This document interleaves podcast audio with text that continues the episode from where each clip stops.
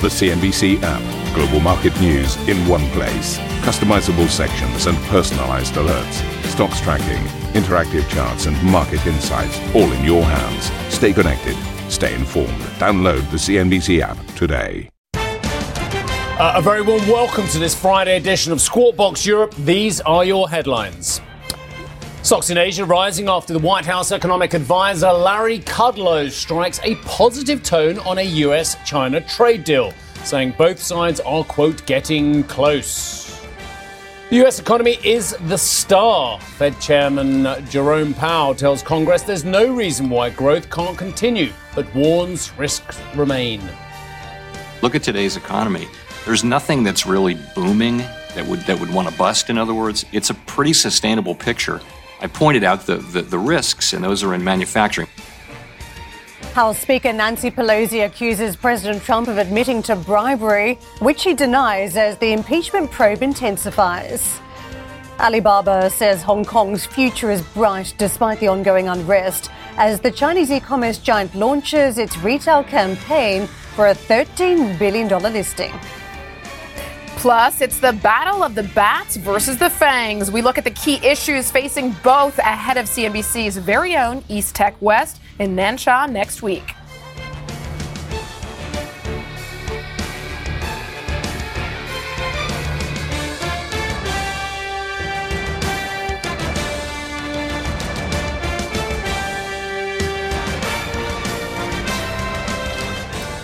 Morning.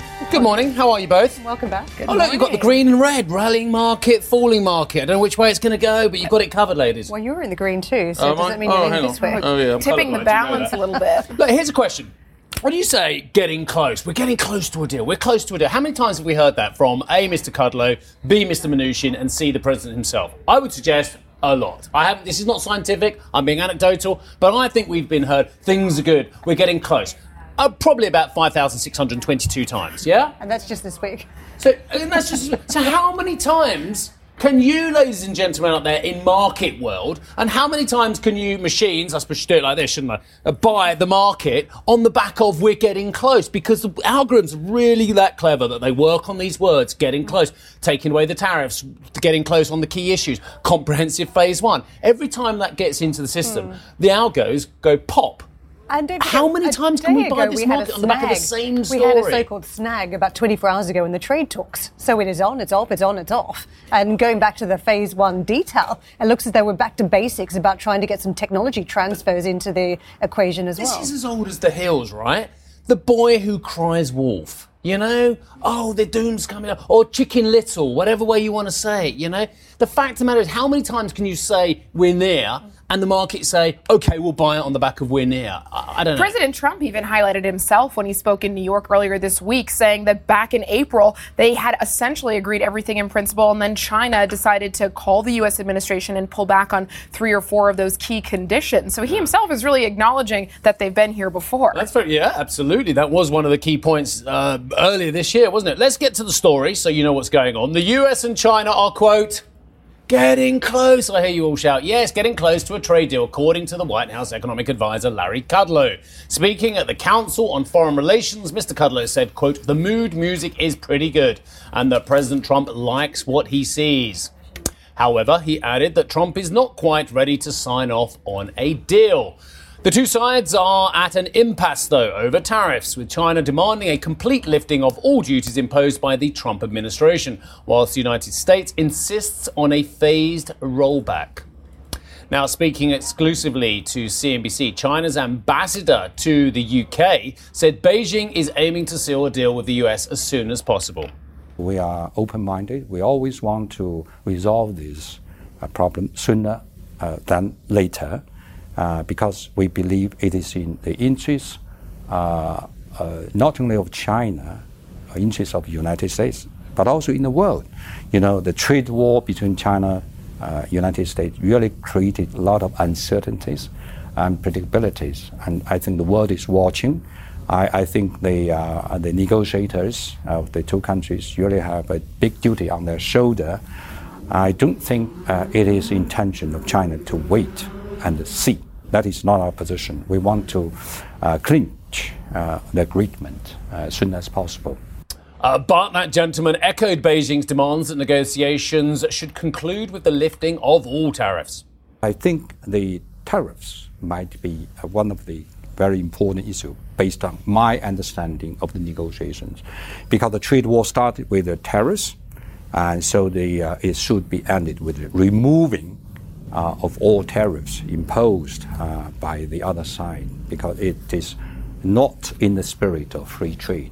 So we do hope that we can uh, clinch the phase one sooner, then we can move on to the phase two and the phase three. Uh, investors weighing up the, the stop start talks on trade, and it's been a bit of a mixed picture across the region today for the Friday session. Don't forget, we had some uh, very weak data out of China as well to contend with this week. So the Chinese market on the back foot in Shenzhen uh, composite down four tenths of a percent, in contrast to gains across the rest of the Asian markets. And don't forget, again, picking up on a record from Wall Street from the S&P 500, the Nikkei 225 bouncing seven tenths of a percent. Gains for Hong Kong after what has been an incredibly volatile month on the Hong Kong protests. We've seen a fairly straight, steep decline in recent sessions. So just lifting off some of those lows, up a quarter of 1%. Steve. Karen, thank you very much indeed. That you almost got me swigging my tea. That was so quick. Um, right, Sunaina Sinha Haldea joins us as well, managing partner at Cebile Capital as well. Good morning to you. Good morning. Very nice to see you. Look, um, what do you think about this? And, and it's the same conundrum which I pointed out earlier. Every time we hear the same bit of news, the market wants to rally. And let's face it, we've had another record close on the S&P, albeit Yep. it eked out later on as well. Do you have skepticism about the market's blinkered and monodimensional and very binary view of trade talks being the nirvana, not having the trade talks it, uh, going well is a real problem? I think the markets are definitely pricing that a deal is good for both sides. We've seen that come through in the numbers. However, we've seen this rhetoric before, as, as all three of you were mentioning. Uh, the key really lies in the domestic consumer story, which remains quite strong in the US and in China. So while that US consumer story remains robust, I think the US feels it has more chips to play with recession fears coming out of the market. Before my brilliant and far more uh, educated colleagues and me come in here, I agree with you, by the way. I, I know that doesn't matter because I'm just a lowly presenter, but I've watched the obsession in this country with Brexit.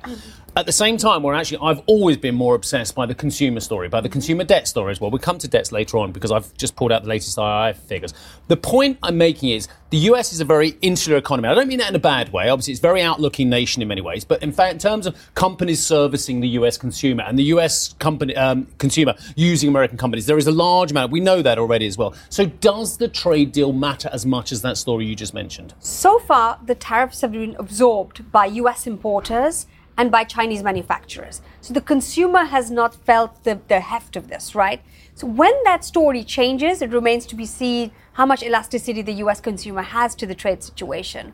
So that gives the US government a few more chips to bargain with. I think we've seen this before China coming to the brink of a deal and then pulling back because they don't want to pay the $50 billion of US farm, uh, farm goods pur- purchases and so on and so forth. And the US saying, listen, tech transfer, that's all lip service, but what does it mean that you open up the banking industry to us if we can't actually go and do business without you, without you taking our IP? hear you, I hear. Can Right. we talk about some nuts and bolts around more tariffs? Because what we've got a key holiday season coming up.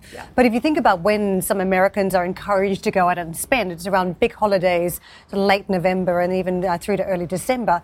Fresh tariffs would come into force around mid December, around the 15th. And I just wonder whether that has an impact around goods shipped or whether you could just see front loading to get ahead of any tariffs on key items like mobile phones uh, and other technology devices ahead of Christmas. So my point is, even if we had the tariffs, will it have an effect on consumption in the States this year? I think this year the cycle is spoken for, right? As you say, there's been a lot of inventory front loading by um, US uh, wholesalers, Walmarts, and so on and so forth to try to get ahead of this issue.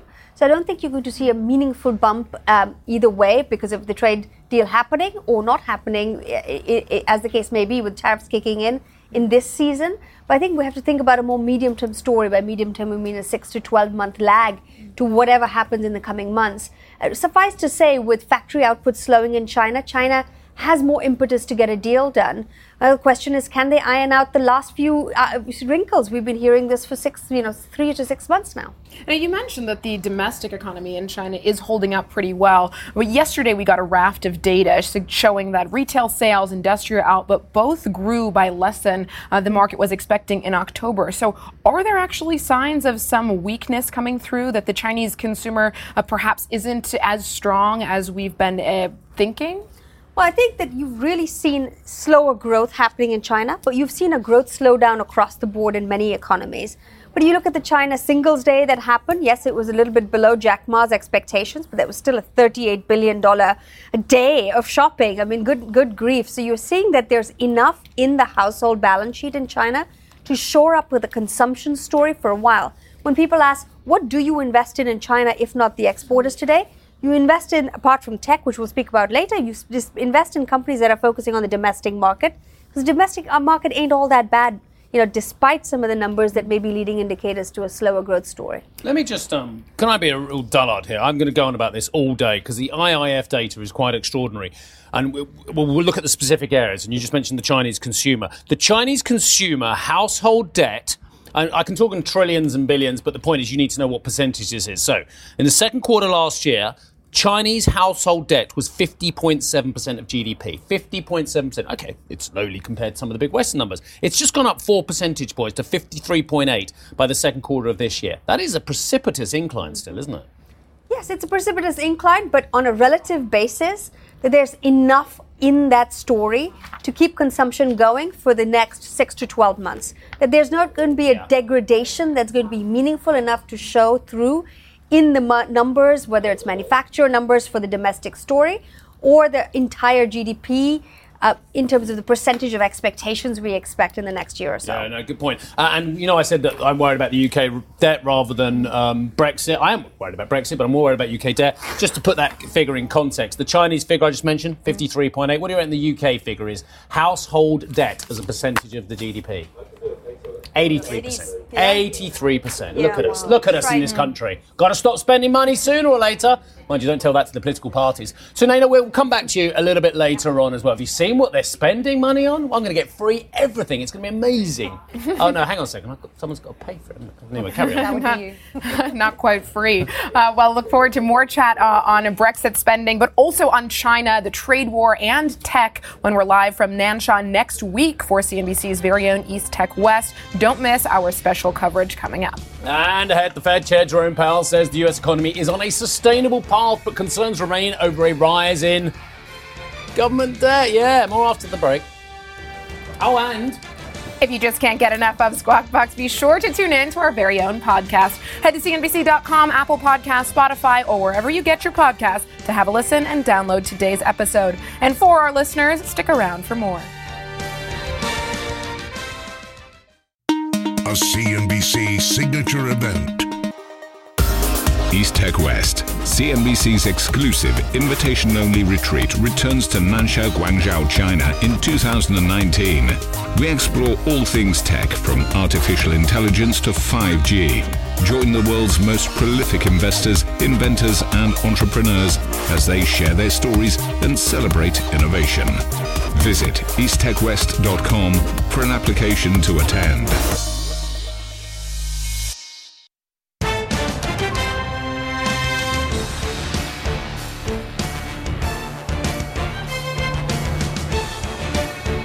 Slightly mixed finish for the major averages on Wall Street. Another patch of green for the S&P 500. That was a record 3,096 uh, on the finish. And towards the session highs is what we had on markets as investors weigh up. Very mixed messages on just where we are in a phase one trade deal with investors uh, waking up to news that there'd been a snag in those negotiations for then Larry Kudlow to talk about uh, some progress and getting towards the end of that road on, on a deal. So what uh, the market was doing was a little bit of a choppy uh, trade in, in session also, don't forget the impact of a number of big corporates, Cisco, Walmart, just uh, minimizing some of that excitement on Wall Street as you had some weak numbers to digest. If we look at the averages, though, over the course of this week, if we, we cast our eye back over what's transpired, again, more weekly gains as the Dow has been up about four weeks in a row on course for those gains. The S&P for a longer stretch, six weeks and the tech heavy NASDAQ about seven weeks so far in a row. Let's just take a look at uh, what's taking place on Treasury markets. A lot of commentary again from Jay Powell talking about the risk of ballooning debt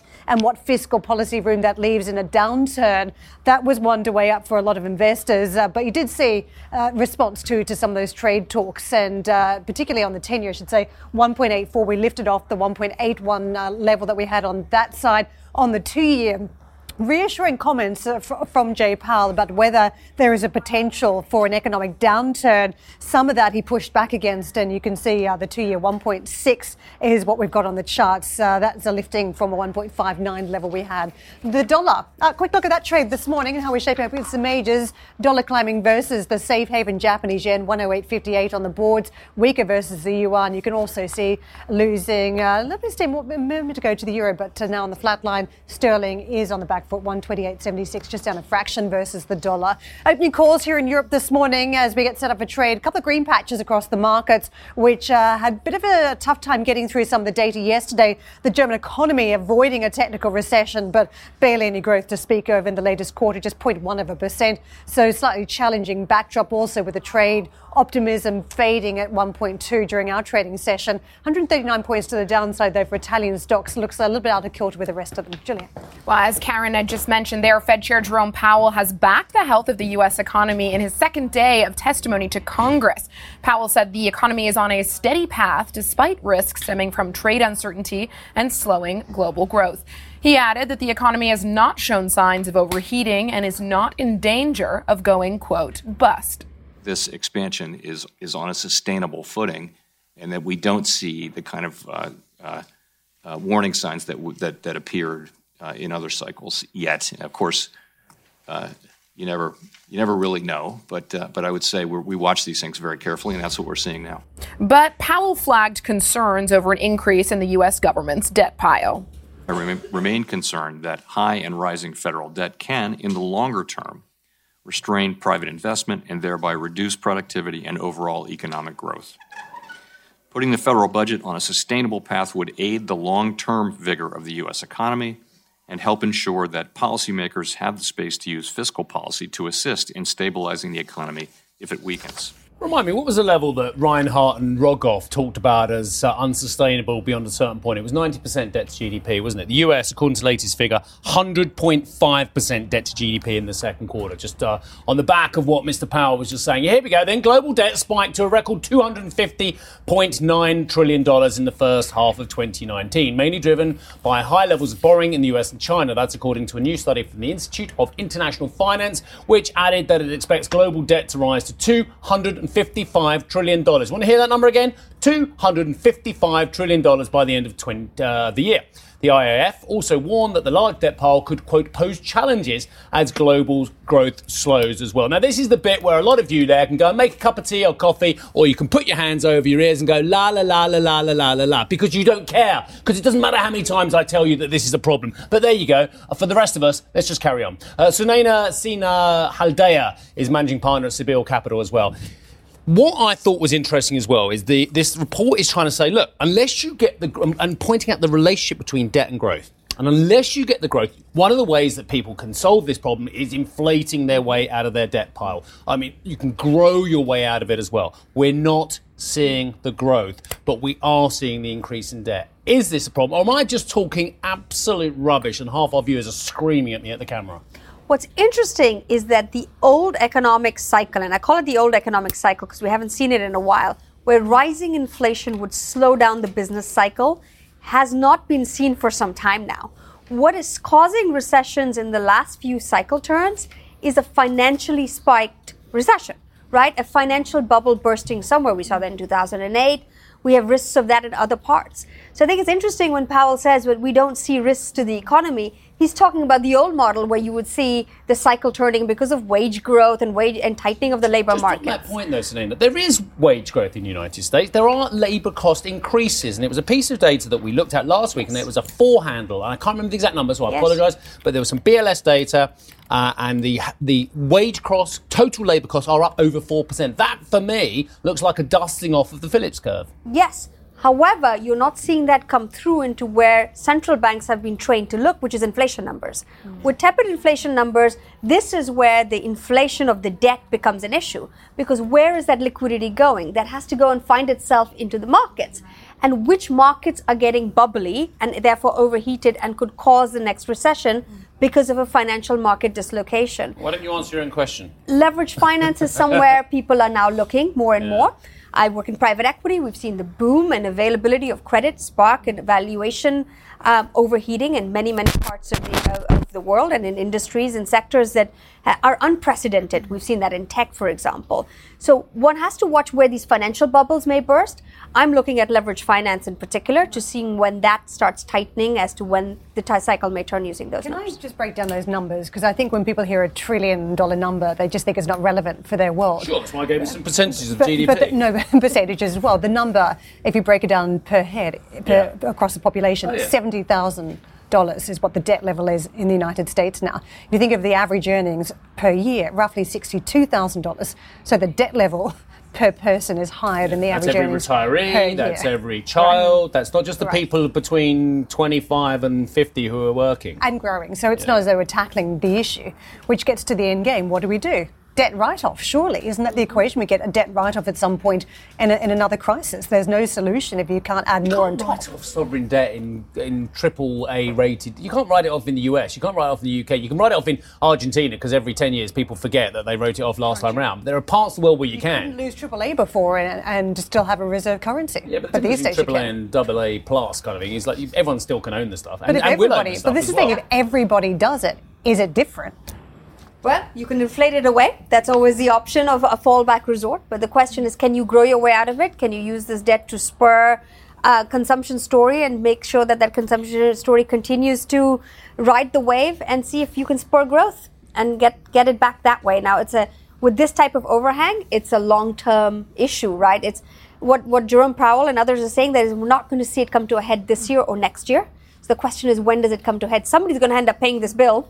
it may not be us in the cycle. risk, I Correct. think, which is uh, quite interesting. That's I right. The, I think the other question is that to what extent Jerome Powell and the Fed is responsible for breeding inequality in the United States, given that a lot of the central bank's policies have just continued to fuel asset price uh, appreciation, but hasn't actually filtered through to the broader economy. That's that's the problem with this cycle is that it's it's it's fueling the financial markets, which is not not coming down to the, the, the human being on the street. And what we're seeing now is this incredible retrenchment back to a nationalistic authoritarian regimes all over the world, developing and developed, and, and that's the danger here. Oh, you've just gone DEFCON there. I have. Fueling nationalistic authoritarian regimes. I started off on debt. You went to the full the full dictatorship answer. We'll come back to that. Yes.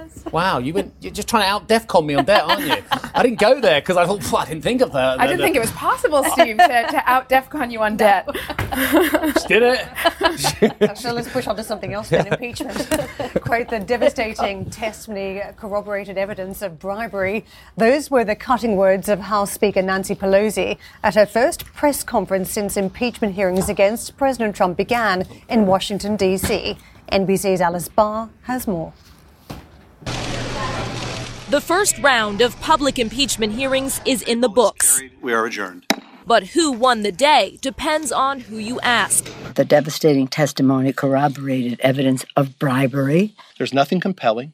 There's nothing overwhelming. Democrats focusing on a surprise revelation. Ambassador William Taylor testified a staff member overheard President Trump pushing for Ukraine to investigate Joe Biden during a phone call with Ambassador to the European Union Gordon Sondland, and that Sondland told the staffer President Trump cares more about the investigations of Biden. It's just further confirmation that what the president wanted, above all else, was getting those investigations on a potential opponent in 2020. Ambassador Sondland will face questions about that newly revealed call and whether military aid to Ukraine was delayed as part of a quid pro quo. His public hearing set for next week, answering Republican complaints that other witnesses didn't speak directly to President Trump. Hearsay seems to be the basics of most of these allegations. though the Trump administration has blocked testimony from those closest to the president. Politicians and the public will hear tomorrow from the ousted U.S. ambassador to Ukraine, Marie Yovanovitch, who testified behind closed doors that she believes she was the target of a smear campaign by the president's allies and felt threatened by the president's comments about her. With both sides campaigning for public opinion, President Trump tweeting today regular people watching this won't see a reason to impeach him. Lawmakers are also set to hear from Ambassador Taylor's staff member who overheard that newly revealed call. He's scheduled for a closed door deposition tomorrow. In Washington, Alice Barr, NBC News. Thank you for listening to Squawk Box Europe Express. For more market moving news, you can head to CNBC.com. Or join us again on the show with Geoff Cutmore, Steve Sedgwick, and Karen Tso, weekdays on CNBC.